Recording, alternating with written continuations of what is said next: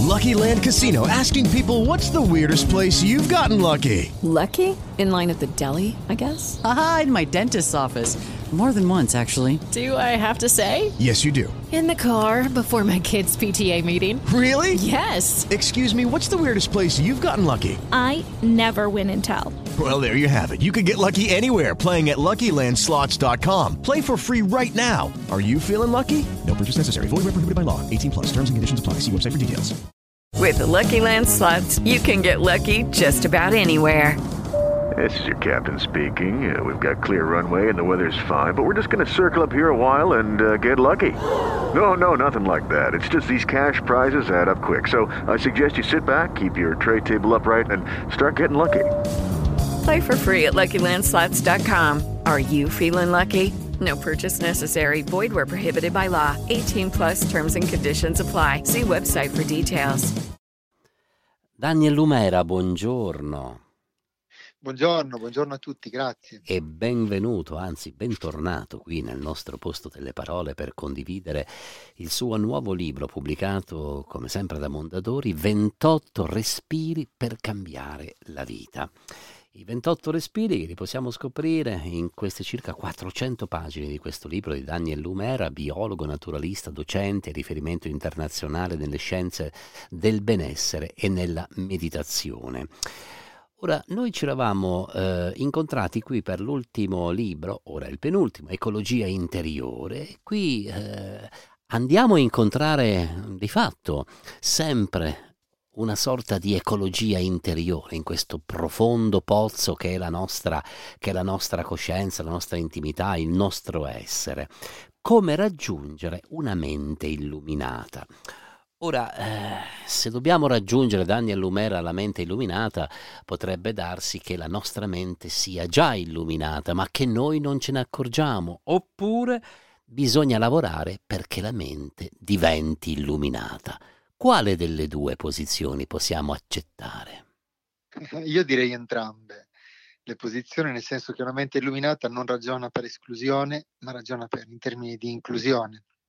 E quindi il libro di fatto è l'applicazione del, del precedente libro di ecologia interiore e mostra effettivamente che ci sono delle intimissime relazioni tra il respiro, l'attività della mente, la biologia del nostro corpo, che effettivamente il, la regolazione del respiro, sono degli studi molto affascinanti di neuroscienze, che la regolazione del respiro eh, pulisce, purifica la nostra mente da, quei, da quelli che sono i, i veleni di cui abitualmente non siamo consapevoli. Basta pensare che noi sprechiamo circa 340 calorie al giorno solo nell'attività del pensiero e che la scienza la definisce wandering mind, cioè la mente vagabonda, noi passiamo il 47% della nostra giornata a pensare a ciò che non sta accadendo.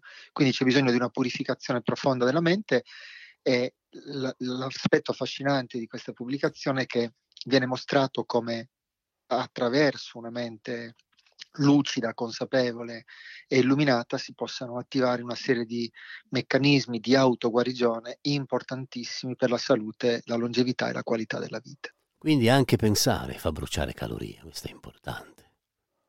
Pensare è un'attività, il nostro cervello, questo è molto affascinante, è un, funziona attraverso dei processi immaginativi, quindi non, non distingue immaginazione da realtà. Se noi chiudiamo gli occhi e pensiamo a una scena di sesso, una scena culinaria, si attivano gli ormoni legati alla sessualità oppure la digestione aumenta il battito cardiaco, la pressione.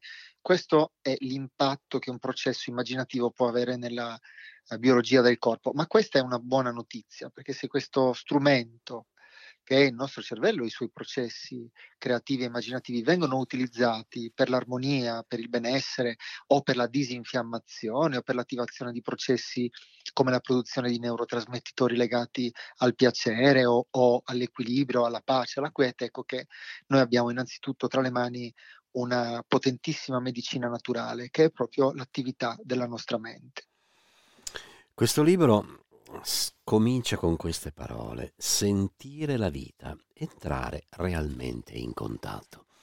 Ora diciamoci subito una cosa, perché è importante.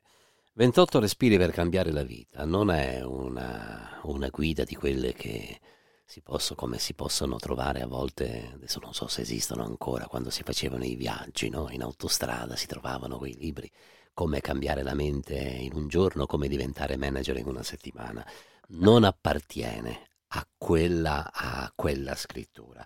Qui i 28 respiri per cambiare la vita sono anzitutto una restituzione di quello che è lo studio, l'attività, l'impegno e anche il sacrificio nel, nel proporre eh, questi, questi, argomenti ogni giorno è quello che, quello che fa Daniel Lumera da sempre e, e lo vuole condividere insieme con noi perché noi dobbiamo, se lo vogliamo, sentire la vita e sentire la vita cambia lo sguardo, cambia, cambia il, nostro, nostra, il nostro essere su questa terra. Ma allora io devo condividere in questo frangente un aspetto molto personale della mia, della mia esistenza perché una delle linee di ricerca eh, della mia professione riguarda l'accompagnamento al fine vita, l'accompagnamento alla morte, l'elaborazione del lutto, del dolore della sofferenza. Ed entrare in contatto con la vita vuol dire paradossalmente anche questo, cioè non rifiutare della vita quegli aspetti legati all'insicurezza, all'incertezza, alla confusione, al dolore, alla, sofferenza. Paradossalmente una persona non è l'insicurezza in sé. Noi siamo abituati a vivere in una società basata sulla previsione, sul controllo del tempo, dell'economia, della politica. Quindi l'elemento incertezza diventa un qualcosa di estremamente fastidioso, anche perché noi viviamo l'incertezza o l'insicurezza condendola con eh, il rifiuto, il giudizio, eh, l'attaccamento, eh, è qualcosa di scomodo, ma non è l'incertezza in sé, a rappresentare l'elemento di sofferenza o di scomodità, è appunto come noi viviamo l'incertezza. L'incertezza in sé ci aiuta ad abbandonarci, ad avere fiducia, questa parolaccia pazzesca, moderna, fiducia nella vita, avere fiducia negli altri, a aprirci alle infinite possibilità, a entrare dentro se stessi, a trovare risorse che non pensavamo di avere. Questa è la maestria contenuta eh, nell'accoglienza dell'incertezza, nell'accoglienza dell'insicurezza. Il problema è che noi della vita rifiutiamo quelle, tutti quegli aspetti che giudichiamo come ombre e che ci mettono in una posizione appunto di non controllo. Questo libro spiega invece come trasformare questi elementi in straordinari motori evolutivi e entrare in contatto con la vita e iniziare a viverla realmente. Paradossalmente, proprio accompagnando le persone alla morte, ho appreso che quando abbiamo la fortuna di arrivare negli istanti prima della morte con lucidità e accogliamo la morte pienamente, lì l'essere umano inizia a vivere, cioè a rendersi conto che è immerso in un miracolo che si chiama esistenza. È immerso in un miracolo chiamato esistenza, ma quel momento, quel miracolo sta per terminare e quindi, e quindi è, necessario, è necessario darsi da fare e spero non siano parole vuote quelle che sto dicendo, darsi da fare veramente prima di arrivare a quel momento finale, sempre che arriviamo con la lucidità del pensiero, nel, nell'arrivare ad accogliere anche la parola morte, perché la morte bene o male fa parte della vita. E Daniel Lumera, io vorrei ancora rimanere proprio su questo tema della morte, visto che lei ha citato come accompagnamento, no? E questa, questa possibilità di accompagnare una persona, io trovo che sia straordinaria questa cosa perché, perché mi viene sempre in mente chi mi ha raccontato una cosa bellissima che io non ho mai provato e mi dispiace. La cosa bellissima era che mi diceva guarda tu non hai mai provato ad accompagnare una persona alla morte. E io le ho chiesto ma in che modo? E lei mi rispose in una maniera molto, molto bella, molto semplice e nello stesso tempo anche molto profonda. Mi disse semplicemente stando lì, tenendo la mano.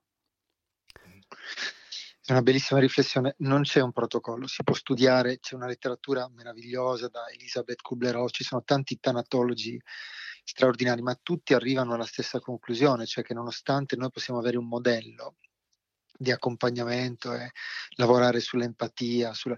lì è l'ascolto che apre, che apre la guida. Bisogna innanzitutto comprendere che quella persona che hai davanti è un grandissimo maestro perché il fine vita, l'accoglienza, l'accettazione della morte fa fiorire in noi un'urgenza di amare pazzesca, dei, si chiariscono tutti i valori, le cose superflue, non c'è più il tempo per, per, le cose superflue, per le cose insignificanti, ogni sguardo, ogni gesto ha un significato profondissimo, il silenzio diventa estremamente ricco di contenuti e di profondità e ci si apre a una dimensione, cioè si ammette che l'esperienza terrena è transitoria e quindi ogni istante concesso diventa unico, diventa infinito, diventa un dono da, da abitare con quanto più amore possibile. Quindi questo è come dovremmo vivere però paradossalmente, non come, come dovremmo morire. Cioè l'urgenza di amare dovremmo sentirla e quell'intensità, quell'unicità voglio dire, questo corpo non l'avremo mai più,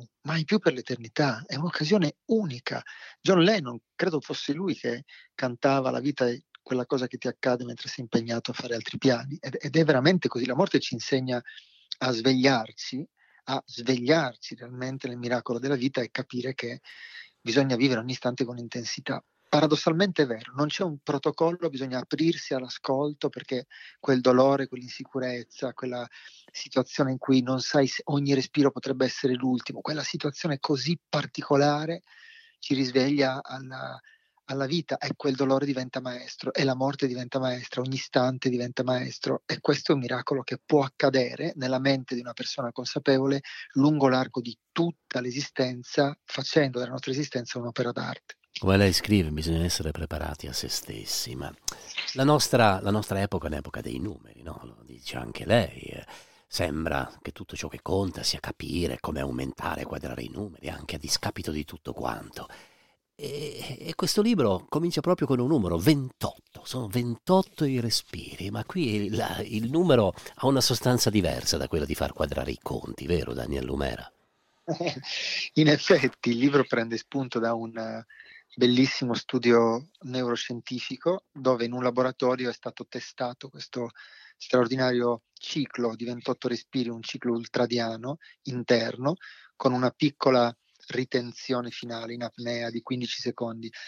Quello che i neuroscienziati hanno visto è che respirare in questo modo fa produrre al nostro cervello epinefrina, che è un ormone che si traduce poi in noradrenalina, quindi in adrenalina nel nostro corpo e quindi stimola enormemente la motivazione, la voglia di vivere, la voglia di fare, eh, senza bisogno di assumere, che ne so, un nervino, un caffè, niente, è bas- sufficiente il respiro, insomma. E da qui è partita l'idea di fare un libro che parla del respiro, che parla della vita e che parla di come la nostra mente sia capace di, attraverso la respirazione, l'intenzione, la visualizzazione, di regolare i quattro grandi neurotrasmettitori collegati al benessere, alla salute e alla longevità, che sono la dopamina, che è collegata ai meccanismi di ricompensa, quindi anche di dipendenza, alle droghe, la capacità quindi di sentirsi bene, di star bene integri con se stessi. L'adrenalina, quindi la motivazione, la serotonina, quindi il piacere, la felicità, e infine l'ossitocina che è chiamato l'ormone dell'amore. È possibile... Oppure delle coccole, no? Lei scrive. Esattamente, esattamente. L'ormone delle coccole, l'ormone del contenimento, l'ormone... è l'ormone che quando finisce l'innamoramento tra due persone che invece è caratterizzato appunto dalla dopamina, dalla, dalla sensazione di, dall'adrenalina, la sensazione di camminare, da tutti i neurotrasmettitori delle droghe, sono gli stessi, di camminare tre metri da terra, fare le farfalle nello stomaco.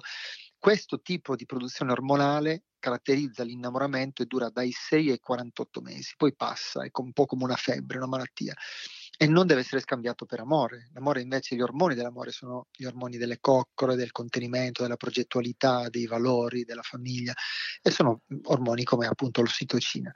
La buona notizia è che il respiro, l'intenzione, la mente che visualizza li può comandare, li può regolare, ma non in un contesto iperperformante. Al contrario, l'obiettivo è creare armonia, creare equilibrio e comprendere il potere della mente sulla materia, sul corpo.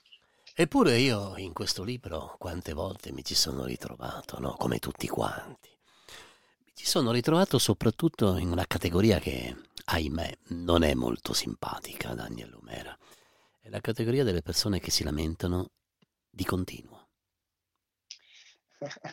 Questo è un, un veleno nella nostra mente. Noi dovremmo svegliarci. La nostra mente ragiona secondo mancanza e non eh, riesce a dare valore, a mettere, a riconoscere il valore eh, di ciò che abbiamo invece e quindi entrare in uno stato di profonda soddisfazione, ma anche cose molto semplici, cioè avere l'acqua calda a casa, poter camminare, mangiare tre volte al giorno, avere un tetto sopra la testa delle persone che noi amiamo, diamo queste cose per scontato, ma la maggior parte, vorrei ricordarlo, degli esseri umani non ha questo tipo di privilegi Eppure noi ragioniamo sempre secondo ciò che manca, secondo la lamentela, la critica, il giudizio. Questi sono i grandissimi veleni mentali e la scienza, le neuroscienze hanno dimostrato che sono dei meccanismi che invalidano la qualità della vita, il benessere e soprattutto il funzionamento della macchina biologica.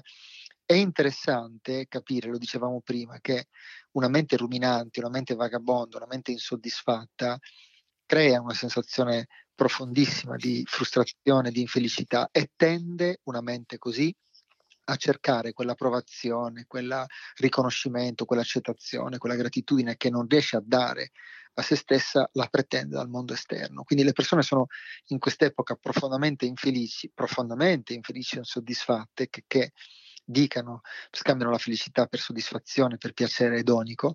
Il punto è un altro, è che non comprendiamo che la felicità è la condizione naturale dell'essere umano quando la mente diventa libera da questi veleni e che noi potremmo scegliere e decidere nella nostra vita non per essere felici, ma perché siamo felici partiamo da una condizione di integrità esistenziale che ci permette poi di trovare e di esprimere quella pienezza attraverso l'aspetto relazionale, lavorativo e in generale esistenziale. Ecco, in che modo, per essere veramente molto pratici contro la lamentela, che credo che sia una cosa che è sempre più presente ai noi, eh, ci si lamenta perché manchiamo anche di desiderio fortemente, no? In che modo, a livello pratico, e lei lo, lo racconta anche in questo libro, eh, possiamo utilizzare la gratitudine per ridurre la, la lamentela? Lei propone anche eh, di sfidarci, no?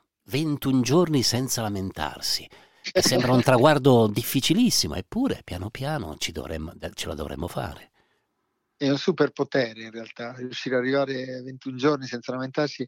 Ma c'è un, un, uno studio scientifico che ho trovato interessante da biologo eh, che riguarda appunto la qualità del sonno. E questo studio ha evidenziato come se noi avessimo un piccolo quaderno della gratitudine eh, per 15 minuti prima di andare a letto, come ultima azione, prendersi l'abitudine per 21 giorni di eh, scrivere per 15 minuti, lo ripeto, tutte le cose per cui una persona è grato, si, grata, sia che sono successe nell'arco della giornata e sia che sono successe nell'arco della sua vita.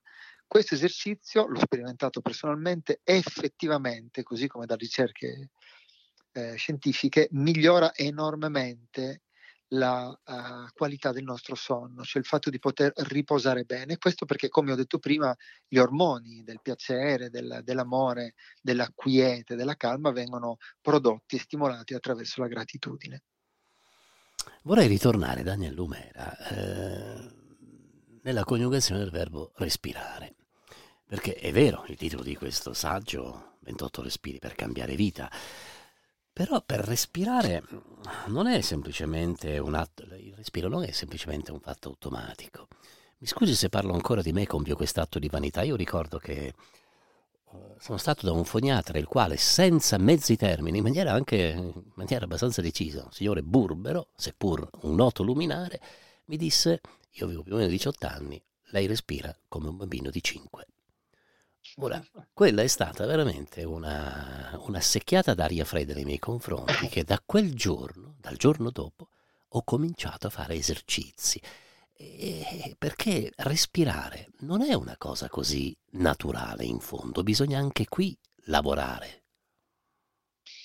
Noi come occidentali non sappiamo respirare, questo purtroppo è un dato di fatto. La respirazione è collegata ai processi vitali più, più, importanti, pensiamo al metabolismo dell'ossigeno, del glucosio, all'ossigenazione del cervello, al sistema cardiocircolatorio, alla pressione oppure semplicemente anche alla temperatura del corpo. Quindi a seconda, come, come si diceva poc'anzi, il respiro è l'unica funzione ad essere sia autonoma per ragioni evolutive chiaramente, se noi dobbiamo fuggire da un pericolo non dobbiamo preoccuparci di come respirare, il respiro deve andare in automatico e anzi aumentare enormemente perché abbiamo bisogno di un apporto di, di ossigeno mm, decisamente superiore.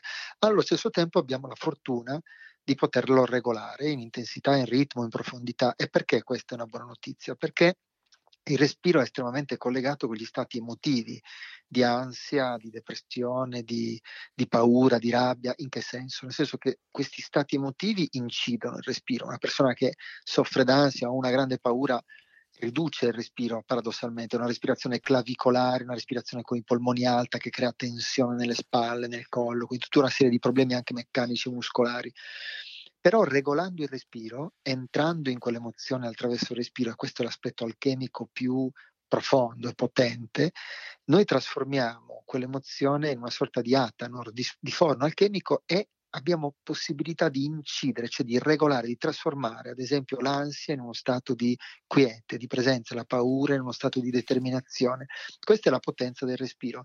Insegnarlo è semplicissimo e questa è una, una delle pratiche che grazie a Dio era presente nelle antiche tradizioni sapienziali millenarie che alla luce delle neuroscienze si sta scoprendo essere un'arte importantissima per lo stile di vita molto disconnesso e squilibrato della, della, della nostra epoca, della nostra società, è di semplicissima applicazione. Quindi assolutamente sì, il respiro incide sul corpo, quindi sulla produzione di ormoni, ad esempio, incide sulla forza vitale, sull'aspetto emozionale, sul funzionamento della mente e anche sulla sfera esistenziale. Quindi è di fatto una medicina naturale. E quindi per avere maggiore equilibrio bisogna lavorare intensamente sul respiro. Ma a proposito di equilibrio, eh, lo zafferano, per esempio, in che modo entra anche nella, nella gestione, nella costruzione del nostro equilibrio, Daniel Lumera?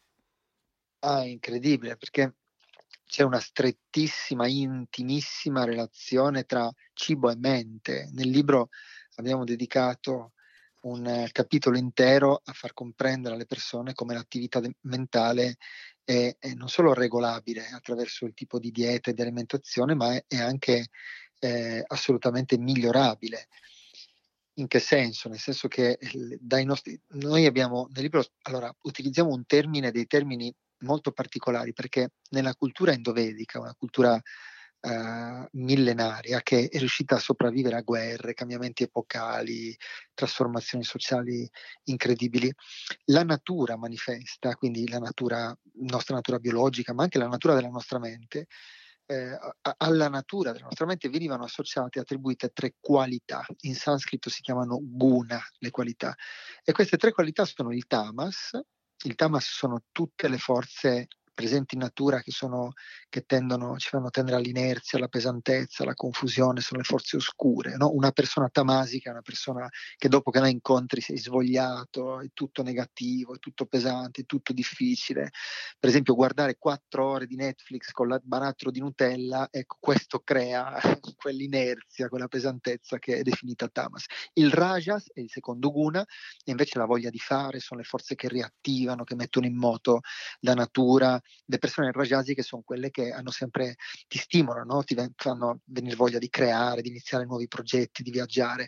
E infine sattva, che è la terza forza, sono le forze che portano alla luce, che ispirano. Incontrare una persona sattvica vuol dire che vai via ispirato, leggero. Ecco, le stesse tre caratteristiche che ho appena citato, tamas, rajas e sattva, appartengono anche ai cibi. Quindi ci sono cibi tamasici, che sono quelli iperelaborati, grassi, il tiramisù, che è buonissimo, però dopo che lo mangi non ti tira su sicuramente. Eh, Rajas, il caffè, il guaranà, il ginseng sono tutti nervini che inducono a il peperoncino, oppure cibi sattici, l'insalata, poco condita, cioè sono cibi che poi creano leggerezza. Ecco, questi cibi si trasformano a loro volta in mente. Abbiamo quindi mente tamasiche, oscure, pesanti, mente rajasiche, mente quindi anche iperattive, e mente sattviche, che sono mente illuminate, mente ispirate, mente estremamente, menti estremamente leggere e creative. E in tutto questo eh, gli integratori, che sono una presenza importante ormai della nostra vita, quanto incidono nel gestire anche il nostro cambio di vita? Allora, faccio una premessa. L'essere umano utilizza la chimica in generale e poi anche gli integratori naturali in maniera sbagliata di solito perché li utilizza per perpetuare uno stile di vita alterato. No? Abbiamo un mal di testa anziché capire eh, qual è la problematica relativa allo stile di vita, magari lo stress, eh, ecco, tendiamo a estinguere il sintomo, quindi utilizziamo male. Ma gli integratori, se utilizzati in maniera corretta, hanno dei principi straordinari. Per esempio, eh, la fitorodiola. La rodiola è, ha una capacità come principio attivo pazzesca nel creare lucidità mentale, nel creare eh, la capacità di adattamento della mente, reggere ritmi stressanti molto alti, oppure al contrario, la teanina o la, la GABA sono delle sostanze che inducono eh, non sonnolenza, al contrario, un profondo stato di rilassamento, aiutano nella pratica della meditazione, eh, ma come queste tantissime altre, io credo che gli integratori utilizzati nella maniera corretta eh, possano essere invece degli strumenti di, di, di, di, potente, potente riequilibrio appunto di uno stile di vita che di base, dobbiamo dirlo, il nostro stile di vita è profondamente disconnesso e alterato dai ritmi naturali. 28 respiri per cambiare vita e questo è il libro che abbiamo attraversato insieme con l'autore Daniel Lumera, un metodo, voglio ricordarlo a chiusura, che è veramente alla portata di tutti, basta entrare e poi avere la curiosità e poi mettersi, mettersi, in gioco, perché poi quello che ci propone Daniel Lumera è di metterci in gioco con noi stessi e provare e a lanciare queste sfide che non sono sfide, non dobbiamo, non dobbiamo salire sull'Everest, no, è molto molto più semplice, ma bisogna avere costanza, bisogna avere eh, la voglia eh, anche di capire noi stessi, perché poi in sostanza il, il, il, percorso è quello, man mano che andiamo avanti incontriamo, lo possiamo dire in senso psicanalitico, incontriamo sempre di più noi stessi, no? e questo credo che sia importante. Prima di salutarci, Daniel Lumera, invece, qual è il libro che le fa compagnia in questi giorni? Il libro che mi sta accompagnando in questi giorni è un libro molto particolare perché ho ripreso in mano dopo tanto tempo le poesie di, di Rumi.